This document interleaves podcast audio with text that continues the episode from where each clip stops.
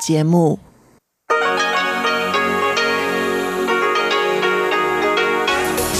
В эфире Международное радио Тайваня. В эфире русская служба Международного радио Тайваня. У микрофона Мария Ли. Здравствуйте. Мы начинаем ежедневную программу передач из Китайской Республики. Если вы слушаете нас на частоте 5900 кГц с 17 до 17.30 UTC, для вас прозвучит получасовая программа передач, которая будет состоять из информационного выпуска и рубрик «Панорама культурной жизни» с Анной Бабковой и «Учим китайский» с Лилей У. А если вы слушаете нашу часовую программу на частоте 9590 кГц с 14 до 15 UTC, а также на нашем интернет-сайте ru.rti.org.tw, то вы услышите также рубрику «Юный чень. Нота классики» и повтор почтового ящика со Светланой Миренковой.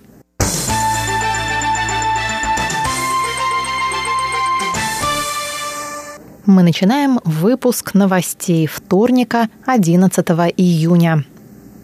Министерство иностранных дел Китайской Республики на Тайване заявило во вторник, что Тайвань продолжит углублять связи с США на основе взаимного доверия и обоюдной выгоды.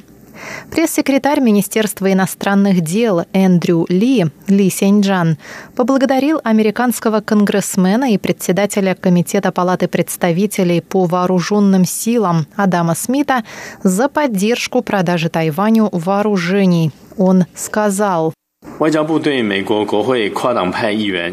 Министерство иностранных дел выражает искреннюю благодарность представителям Конгресса США от разных партий за дружбу и поддержку Тайваня.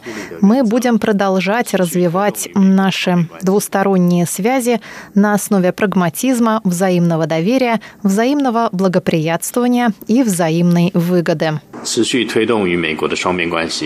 Выступая в Вашингтоне на семинаре, посвященном закону о национальной обороне на 2020 финансовый год, Смит сказал, что правительство США должно продавать Тайваню вооружение, чтобы дать ему возможность адекватной самозащиты. Он добавил, что Тайвань должен дать понять Китаю, что любая попытка военной силой подчинить Тайвань обойдется слишком дорого. Смит также сказал, что США будут защищать и поддерживать Тайвань. Ранее Министерство иностранных дел заявляло, что США открыто выступают против военной угрозы со стороны Китая в отношении тайваньского народа и намерены обеспечивать безопасность Тайваня. Пресс-секретарь Министерства иностранных дел сказал также, что правительство Тайваня увеличит инвестиции в повышение обороноспособности государства.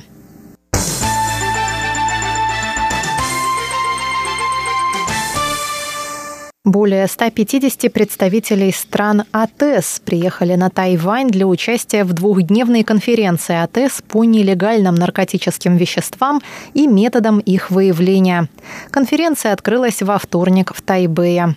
Основное внимание на форуме приковано к так называемым новым психоактивным веществам, получившим распространение в последние годы. Эти вещества затрудняют работу по контролю и обнаружению нелегальных наркотиков. Участники мероприятия смогут обменяться информацией об этих субстанциях, равно как и о технологиях обнаружения нелегальных наркотических веществ. Администрация по контролю за качеством пищевых продуктов и медикаментов заявила, что конференция поможет Тайваню повысить компетенцию в деле обнаружения наркотических веществ, защиты здоровья своих граждан и обеспечения безопасности медикаментов.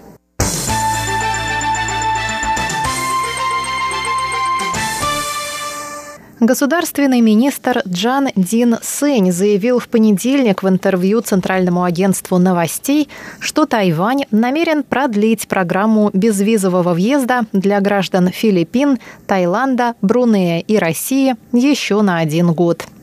Программа безвизового въезда для граждан этих четырех стран работала в тестовом режиме, который истекает 31 июля 2019 года. По правилам этой программы, нацеленной на развитие туризма, иностранные граждане могут въезжать на Тайвань без визы на срок до 14 суток. Министр подтвердил в интервью, что исполнительный юань Китайской Республики намерен одобрить продление срока действия безвизового режима для этих стран.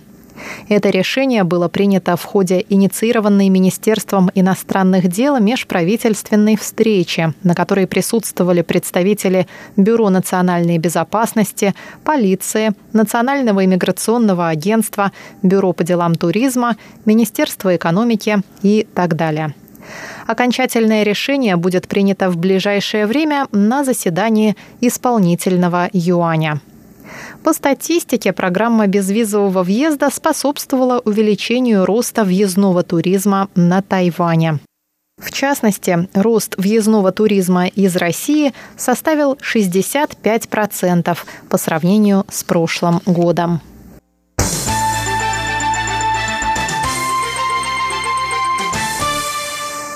Насекомое вредитель, травяная совка, обнаружена на кукурузной ферме в уезде Мяули. Это первый подобный случай на Тайване, сообщает Совет по делам сельского хозяйства при исполнительном юане.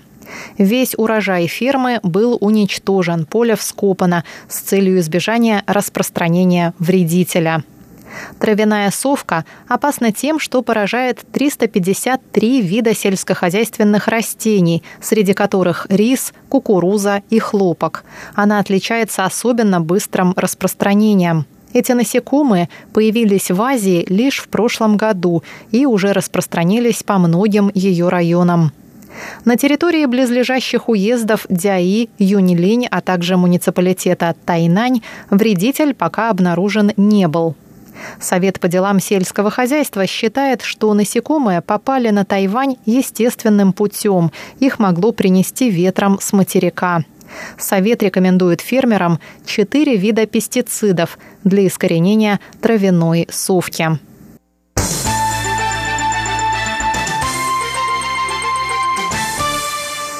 И коротко о погоде.